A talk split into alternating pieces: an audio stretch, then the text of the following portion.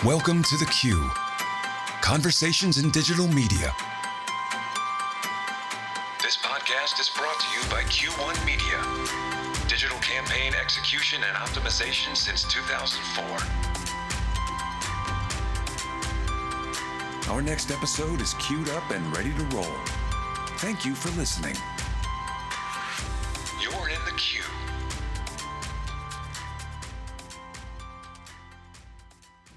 Welcome to the Q, everybody. This episode of the podcast is brought to you by Q1 Media. Q1 Media partners with agencies and brands all across the nation for all of their digital marketing needs, whether it's CTV, OTT, location based mobile device AD targeting, search engine marketing, targeted display, research and data that you might need for your clients, whatever it is, Q1 Media can help with all your marketing efforts. Uh, so yeah, please check out Q1 Media's website at q the number one media.com. That's q the number one media.com, and you can view case studies, examples of our work, or even check out episodes of the Q, the podcast, Conversations in Digital Media. All right, today we had a an amazing guest, uh, Kirya Francis, who is now the uh, actually she's a VP of Diversity and Inclusion at GSD&M.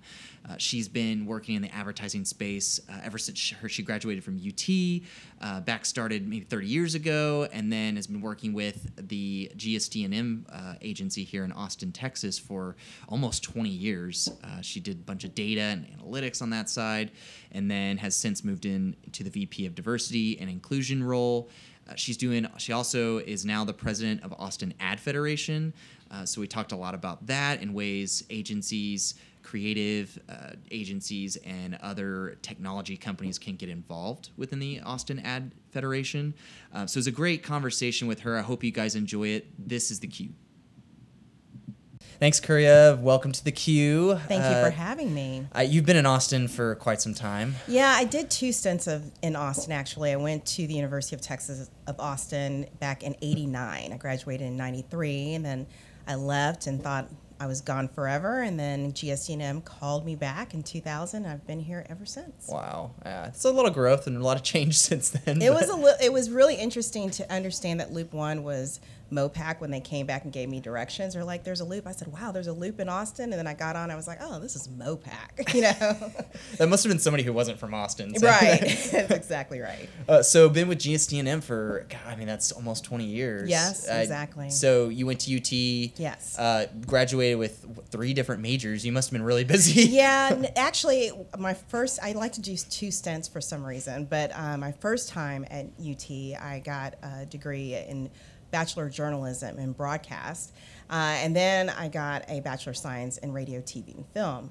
And what most people don't understand is, is that when I'm a planner, I guess, and you can take kind of dual classes. And so from the time I stepped on that campus, I had uh, I was determined to do get two degrees in four years. And so while people were taking all these electives to find themselves, I was not finding myself. I was like taking certain classes to make sure that I graduated with those two degrees.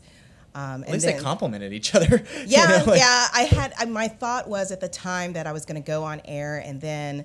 Um, And be a and- radio broadcaster. Or, well, I was really thinking about TV at the Mm-hmm. time, but then I would have the production skills, so that way I could do in front and behind the camera. And then I never did either one. I did go and work for a radio station and was a radio reporter for a little while, but um, I didn't. I didn't pursue television for some reason. I, I, it was just the times, I guess. Uh, and then 20 years later, I decided to uh, go back to the 40 acres and went back and got my master's at that time. Wow, wow, that's great. I, I it's funny because we, we- talked a little bit about this, but the lifestyle, the you know, r- the reporter lifestyle, it's very Oh. vigorous. It's tough. Yeah. Uh, what made you want to transition? Well, I will admit that one of the, when I was a radio reporter, I was at the station at 3 a.m. And what is interesting is is that you have to be up and you know allow people to feel like they're you're you're encouraging other people to have a good day. So you have to kind of pump yourself up at 3 a.m., which is very hard to do when most uh, everyone around you is not up until 9 a.m., possibly even 10, a, 10 a.m. And so they want to go to dinner at 6. And you're like, oh, let's go to dinner at 3. And they're like, no, I want to go to dinner at 6. So it, it becomes very difficult to have a social life uh, when you work those type of hours. And so you will find, uh, you know, for those who are married, it's it is uh, it probably is very strenuous on the marriage at some point, but you can't really have um, too much of a social life unless it's related to your job. Mm-hmm. And I just wanted to have a life outside of that, and that's when I transitioned from radio over to advertising. But it was really more about media buying than anything else. It really wasn't creative advertising as most people see it today was uh, what was the media buying landscape like back then? So I I laugh because uh, one of uh, my clients I had at the time was Acura, and it was so manual it, it was ridiculous we would uh, actually call our tv schedules over the phone and it'd be like one time Ally McBeal monday night 8 p.m. That's like. Yeah, that's exactly how it was.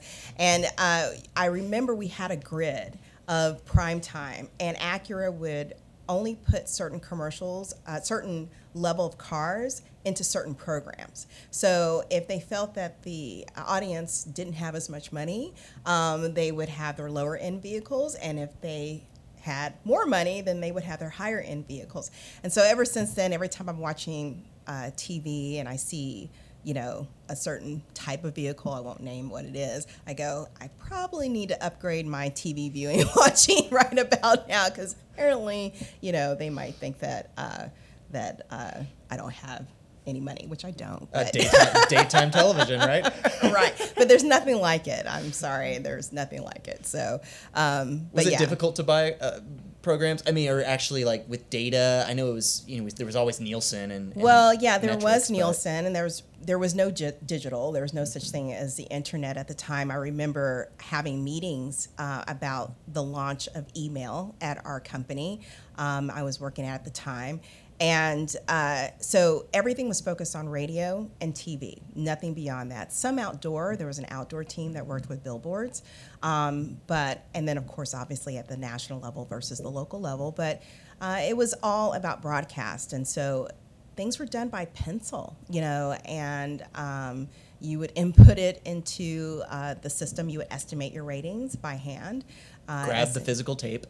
Uh, yeah, some hits. That's, it wasn't that bad, but uh, you did have a book with a ruler with a magnifying glass. There's probably some people who are listening to this laughing, but that's how it was at the time. And and uh, reps would come to the to the company every single day. I wasn't at GSD&M at the time, but they would come to uh, the agency I was at every single day to pick up their orders. There was no because there was no email. So um, just seeing that evolution from uh, having to pick up orders to being able to fax orders. I mean, that was like uh, innovation at one point. To moving on to actually being able to email orders until finally systems started catching up with the times and allowing it to ma- be managed within the application.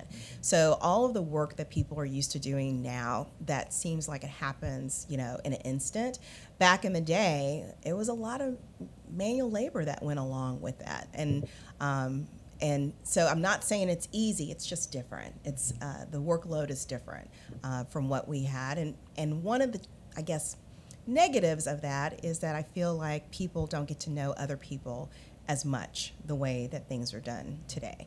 Um, because by picking up the orders or talking over the phone to actually relay what you're what you're spending with uh, your vendor partners, you got to know them as people. You got to know when they were married or when they had a baby. You you got to know them as people. But now everybody's behind an an email address.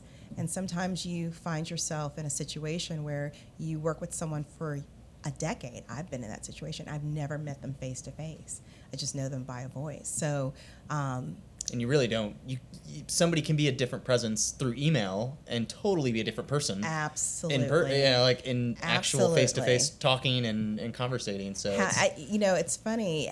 How many times have we all listened or talk to someone on the phone and you visualize who that person is, and then they walk in the door and you just have this moment of, you know, don't make a face, don't make a face, you know. But, um, but yeah, you, it's it's it is true. You can create a different persona uh, behind email, behind social media, behind a lot of different things in who you are in real life. Yeah. And that's something that I guess you're working with GSD&M now in your new role. I guess you can tell people a little bit about that. Sure. So for the past uh, 19 years, basically, I have been working with our media research partners at an agency level. So like Nielsen and Forrester and Mintel and Kantar and Media Ocean's probably uh, one of the bigger ones.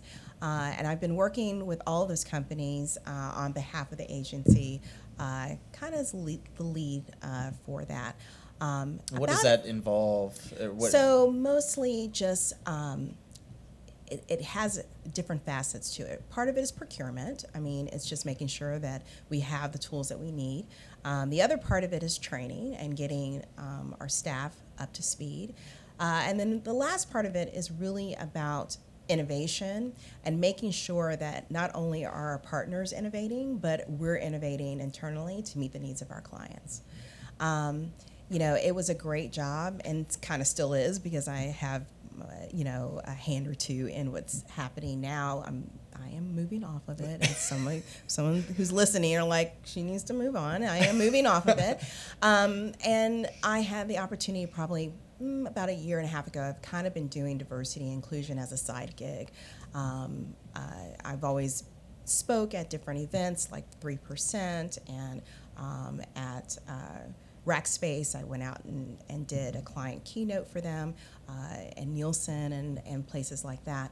Um, so it was always part of my job, but it, you know, when you have something that you're passionate about, you kind of want to do it all the time. And and one of the great things about working at GSD&M is that they really do allow you to, um, you know, fulfill your destiny or your dreams if you want to do that and they give you the space to do that as much as they possibly can because obviously they're in business to make money. Um, and over the past probably now year and a half um, i've been talking to our ceo duff stewart about transitioning into this role and we had a lot of things. We were launching a dmp we were you know doing a lot of things internally and, and it just couldn't happen overnight just because of the fact that I've been involved for so long. Um, but eventually it did. And so now, um, as of March, I have moved over uh, to diversity inclusion. I'm a VP of diversity inclusion, and I'm working with, um, believe it or not, within Omnicom family, there's only 17 of us who do this um, across uh, uh, the world actually for Omnicom, and two of them work at GSD&M. We have Max Rutherford, who does vendor partner diversity, so he works with some of our creatives uh, in making sure we get uh, the right people in. Uh, for producers and directors and things of that nature. And then I work with workforce diversity, which is with our teams in recruitment and retention and just uh, making sure that people feel like they can bring their whole selves to work. So one of the initiatives we're doing now is working with McGarrah Jessee and, and Wunderman and T3 and RGA and several of uh, the agencies uh, across Austin. Uh, and uh, I'm going to give a little shout out to Jeremy Wood, who's at McGarrah Jessee, who started this.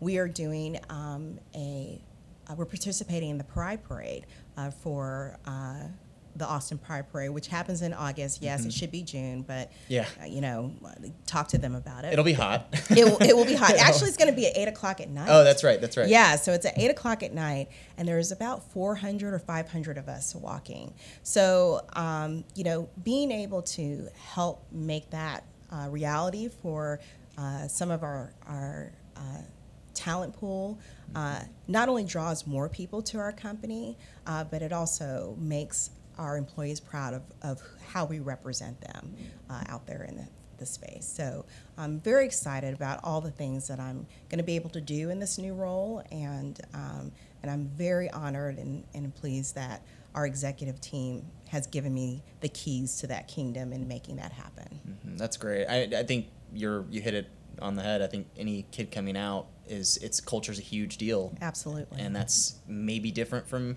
when you started. I don't That's know. if- exactly true. And these kids are, are are not tied to one company or another, and Right. they will vet that that part of it. That is exactly right. Yeah, I'm, you know, everyone's part of a different generation. So I'm technically part of the Gen X generation. And with that, we were very, uh, we we were in the middle. Um, we were at the end of the baby boomer and where we grew up in the 80s and there was a desire to have things. Uh, whereas I feel that millennials, the generation that's right behind us, is more about work life balance and uh, having uh, their life mean more than their job. And it's not to say this applies to everyone. It's um, painting a wide brush, but the truth of the matter is, is that uh, I think they learned their lesson from Gen Xers, and that we were workaholics, to be perfectly honest, and we're trying to transition back to having work-life balance and following passions. Uh, but I really think you're right. When I came out of college, it was all about the money. It really didn't even matter uh, kind of what the job you did. It was just how much money did you get to do the job.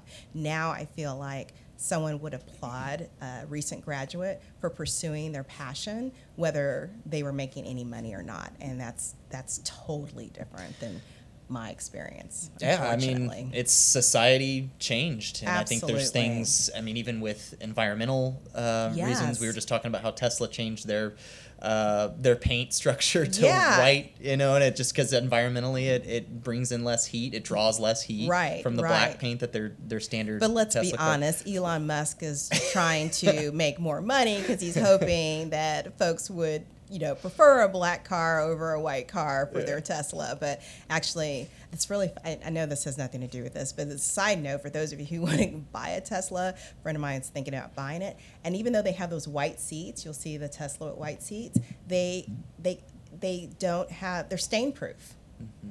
So who would have thought that? 'Cause Yeah.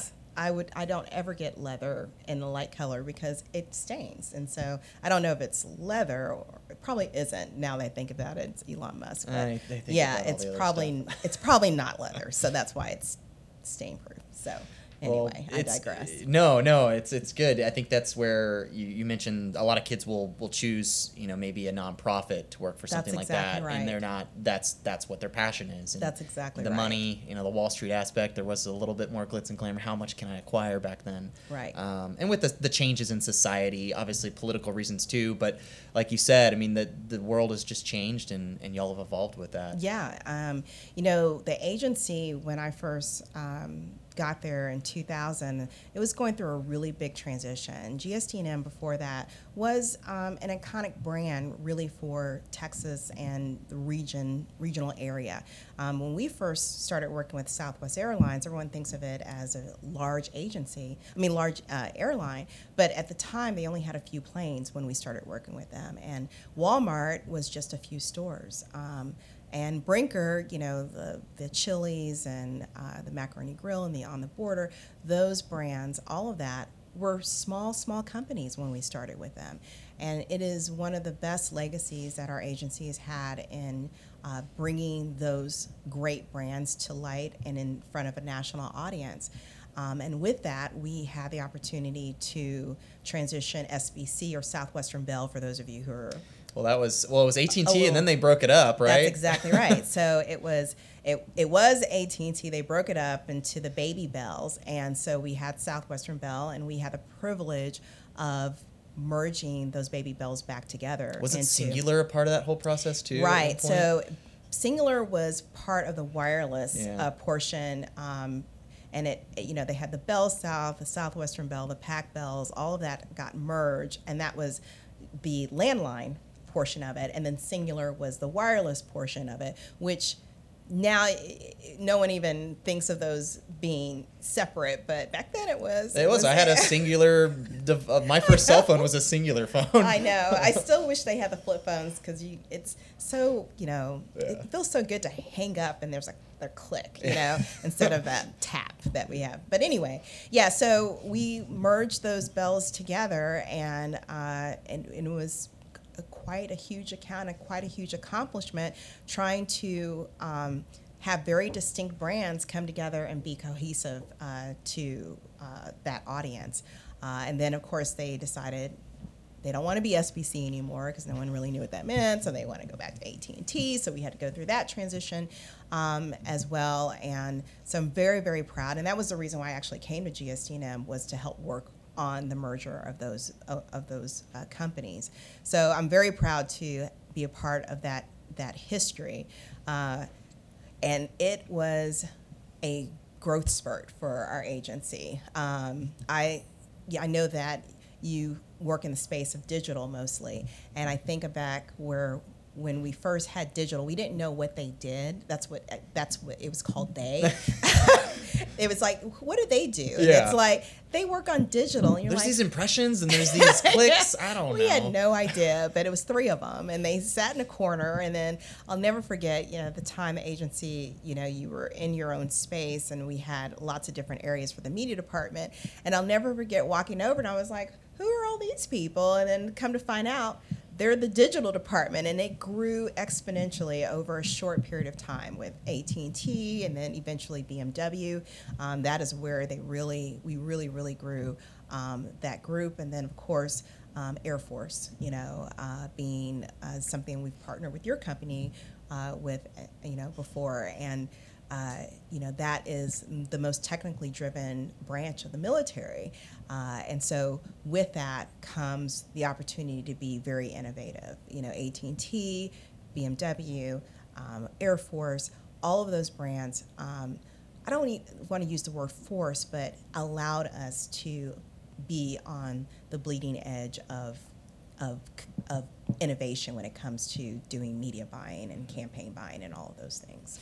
And you worked with uh, you mentioned Kantar, um, Yes. you know Ocean, um, Media Media Ocean, Ocean, yes. and all those you know, Nielsen. Um, and there's many years there from maybe Mm-hmm. 2000 to maybe 2015 even, Mm-hmm. where these companies weren't doing a good enough job in recording digital. I mean, well, you have to realize, you think about it, what's happening uh, in everyone's personal life, to be perfectly honest. You had a few TV shows or TV networks that you worked with. And then when you got cable, you might have only watched one or two cable networks, you know, so you probably had maybe 10. I'm going to, you know, expand it to that, but really most people had like 5 that they watch on a consistent basis.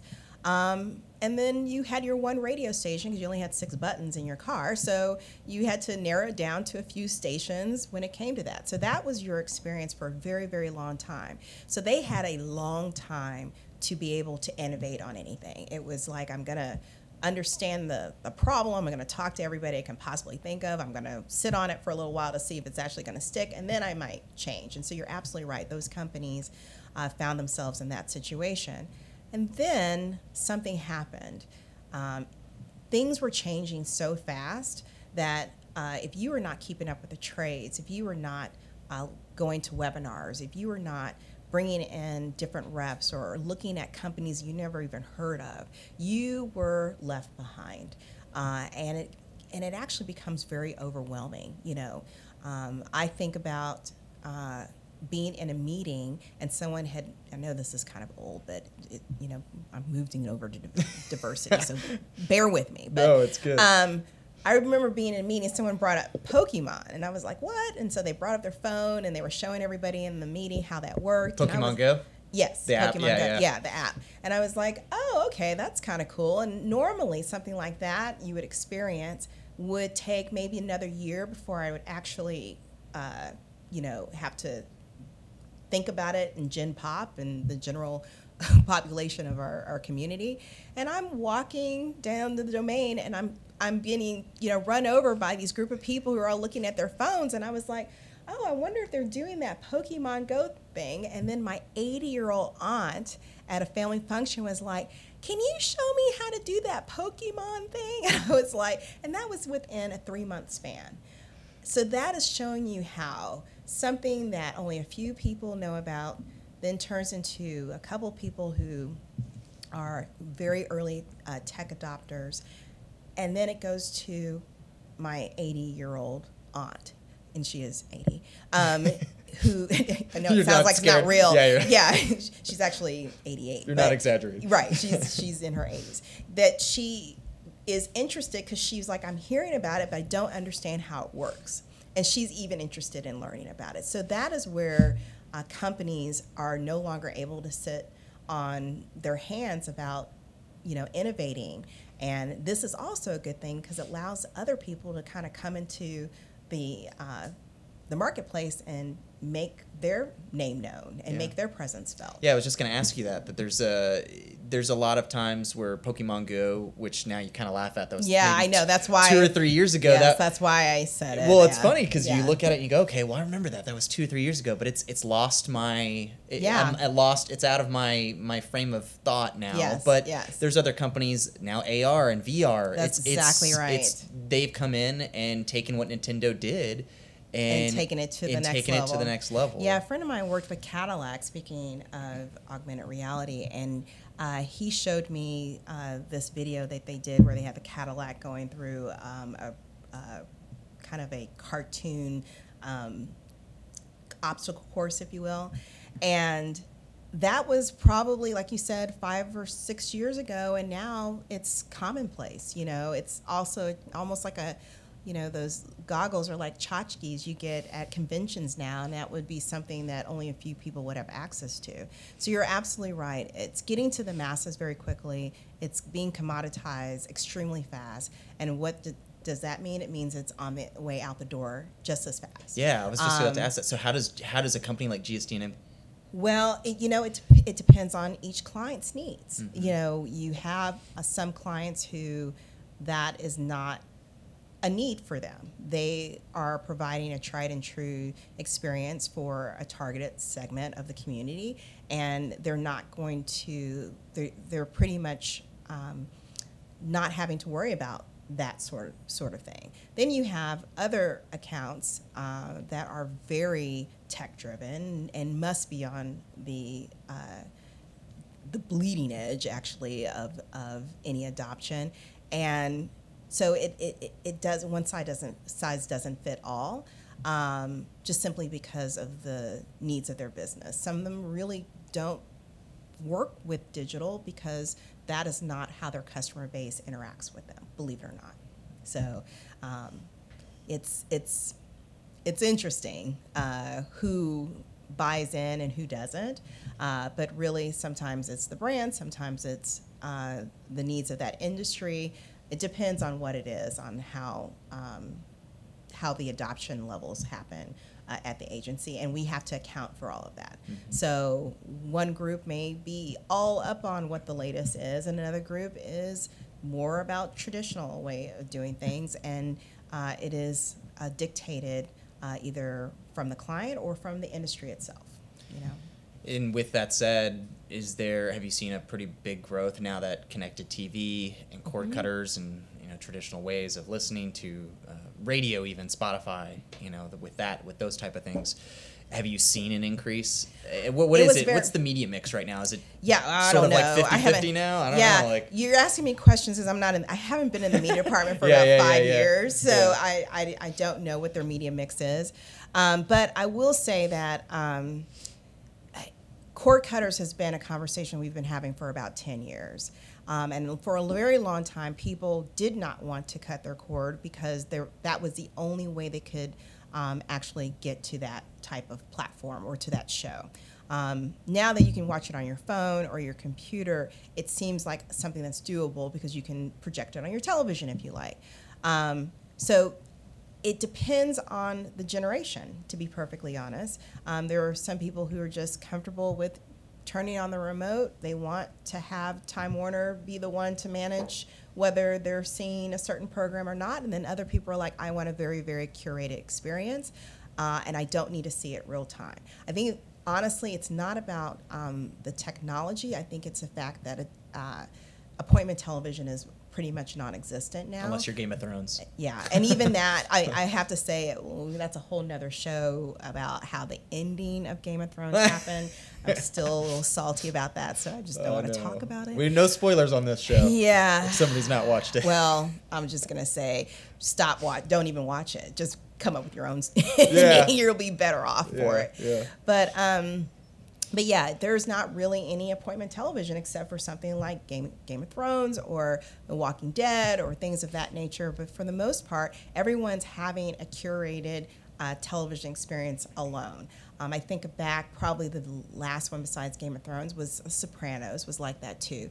You had to walk in a room and go, Did everybody watch it last night? And then everybody said yes. Then you could start your conversation. Same thing with Game of Thrones. Did you watch it? Have you watched it? And they're like, No, no, no, I'm watching it tomorrow. Yeah. And you're like, Well, leave, because I want to talk about it, you know. well, Uh, you couldn't do that back then, right? yeah, yeah. But but before that, even though there was DVR and and VCR, v, v, VHS, and things like that, there really wasn't. Uh, people needed to be home on Thursday night to watch certain shows. People need to be home on Sunday night to watch certain shows. It was a collective experience you had with the nation, if you will. Um, and so that is why I think cord cutting, personal, this is a survey of one, is is on the rise now is because everyone's like, oh, well, I don't have to watch it on this certain day to experience that program. It's turned into, oh, have you checked out the show? You should start binging on it, you know, and ev- so they can have it at their own cadence. Um, so, so yeah, I, I think that honestly, it is about the fact that appointment television has gone out the door versus that people um, want to have less technology in their life. That's probably another part of it too. In that sense, I I guess I shouldn't say that on here on this show, but uh, you get what I'm saying. Yeah, exactly.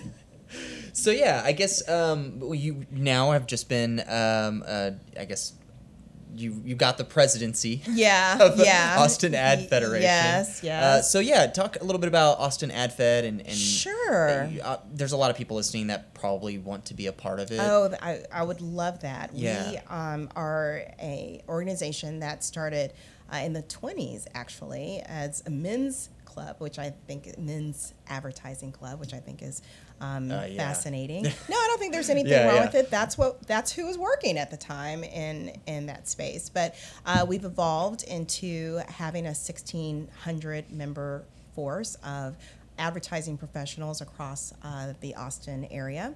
Uh, we are a chapter of the National American Advertising Federation, and that's where the AAF portion comes from, and hence AdFed for those of you who know it by that term. Um, and so we are part of one of the largest clubs in the country, to be perfectly honest. And we have the distinction more so than many of the other clubs in that we do have a very significant creative aspect to it. Um, some of the smaller clubs have morphed into more of a uh, marketing slash advertising type of role. So if you work in that position at your company, you were part of AAF. But for Austin, it's still very much um, a creative um, component, but we have definitely made space and opened up. Uh, having uh, people more from the sales side, having people more from, um, you know, tech companies, all of those that haven't been a part of it before be a bigger presence with the organization. And so we have different areas. Um, we have education, which is our link to uh, Texas State and to the University of Texas. And we are moving, and this is my call to action for someone out there who's interested, we're moving into ongoing education. Um, one of the challenges I got from some of our members before I became president was that they really wanted to hear uh, or have an opportunity to learn more for their staff. Uh, once you get a job and you can get trades and do webinars, that's great. But they do want an opportunity to have ongoing education on what some of the things that are happening out there in the world today as- as far as advertising is concerned. Um, and then we have programs. Uh, the breakfast cereal, a lot of people have come to that, uh, and happy hours as well. And with those, those are opportunities for companies um, or individuals who've may written books or want, or have a certain perspective uh, to come and bring that forward. We do have a cultural diversity. Um, uh, part of it uh, for those of you who are interested in diversifying your your company uh, and being a part of making that change in Austin. That is an opportunity there. And then the reason why the organization actually was formed many many years ago was in relation to government relations. Um, it's not really, uh, I guess, most people probably don't see it as much of a part of the advertising space as it once was. But you know, GSD&M in particular was part uh, with many companies uh, was supportive of, of uh, the initiative against the bathroom bill, and uh, we had the IP with LGBT campaign that went on uh, during that time, and those are the things that AAF would be a part of in getting in front of the members and making sure that they understand that, um, as well as uh, seeing for those that felt that it's part of who their culture is and who they want to advocate for, that they would be a part of that as well. Um, and then we do have our executive team. We have our past pres- president, uh, Patricia Buchholz. Uh, she's with Look, Think, Make, and I think she's going to be on on uh, the show in the near future. Uh, and then uh, I have my incoming president, Annalene, who is who's a account director for our Pizza Hut client at GSD&M, and she has started uh, a lot of cultural diversity efforts, um, including a chapter at Huston Tillotson, which is a historically black college here in Austin, Texas. So we're doing a lot of things. As a matter of fact, um, under Patricia's direction, we became um, the club of the year for uh, the nation at, of AAF. How many chapters are there? About 200. Oh, God. Yeah, so it's a It's like every city. yeah, pretty much. Um, we are part of the district that includes Arkansas, Oklahoma, and pretty much all of Texas except for El Paso because they don't want to be a part of us. But anyway, they're in a different district. Oh. Um, They're too good for us. I know, I know. They didn't want to travel all the way back. yeah, yeah, it's side. nine hours. right? Yeah, it's, it's it's pretty pretty long. But all that to say, uh, so we are uh, on the heels of having of, of doing a lot of great things and continue to do great things. And um, I was just talking to someone and doing a write up about uh, starting this out, and I said I feel like Tim Cook, you know, on day one after he found out he was CEO. It's like, okay, we have this iPhone five coming out.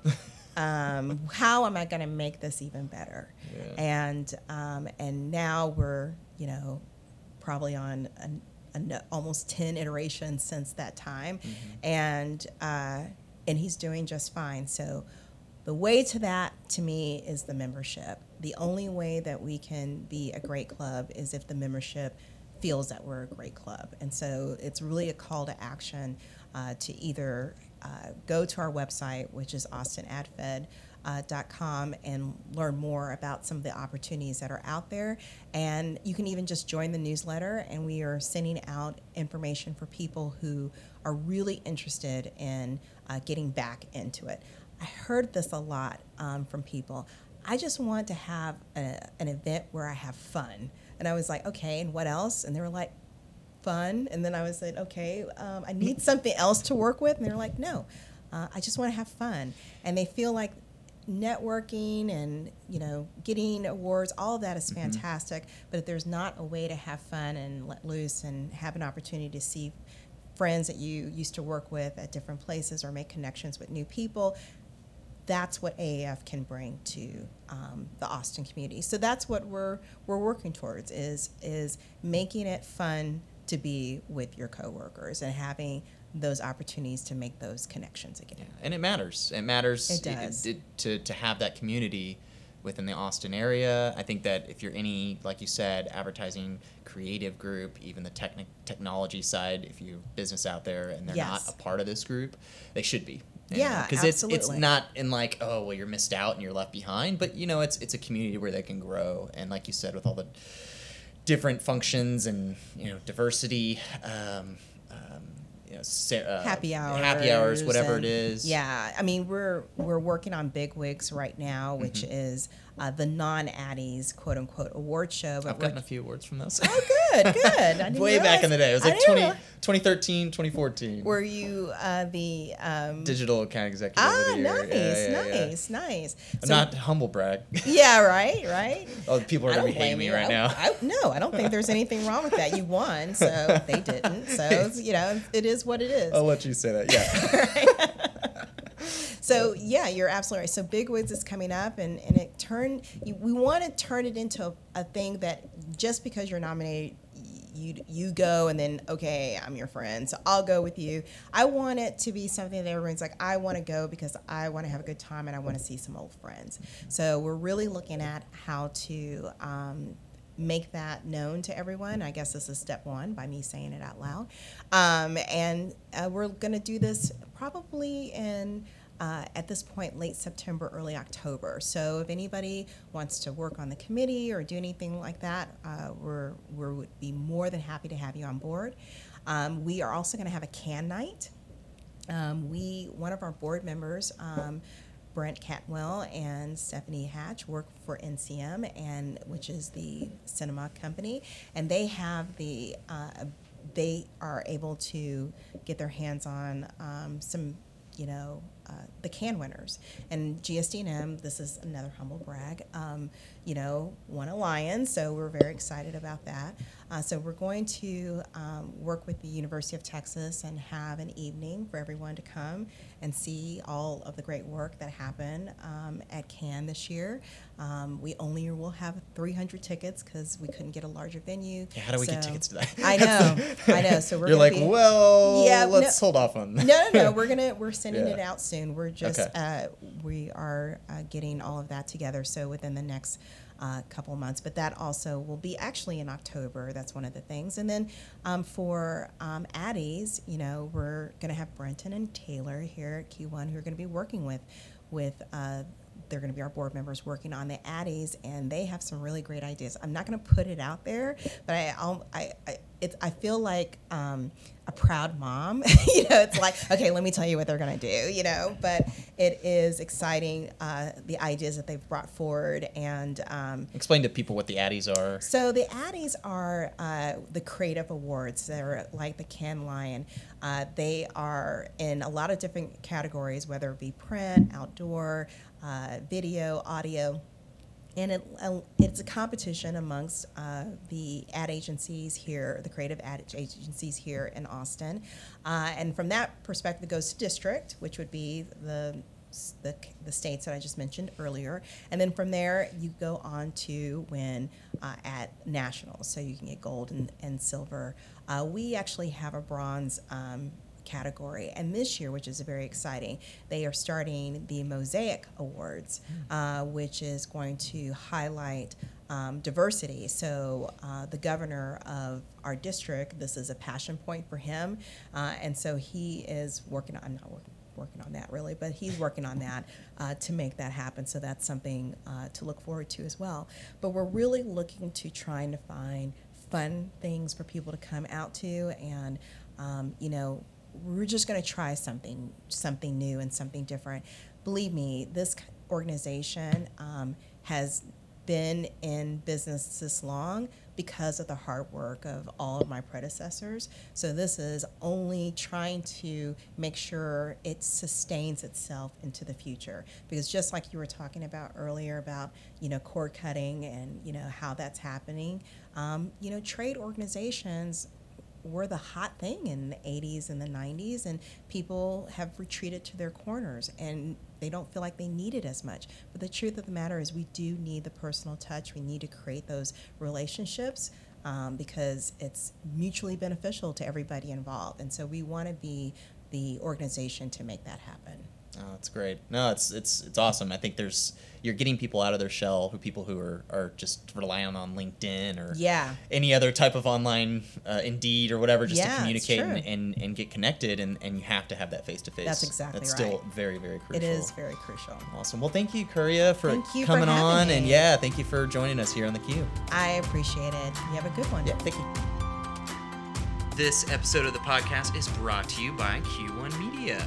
Q1 Media partners with agencies and brands all across the nation for all of their digital marketing needs, whether it's CTV, OTT, location based mobile device AD targeting, search engine marketing, targeted display, research and data that you might need for your clients.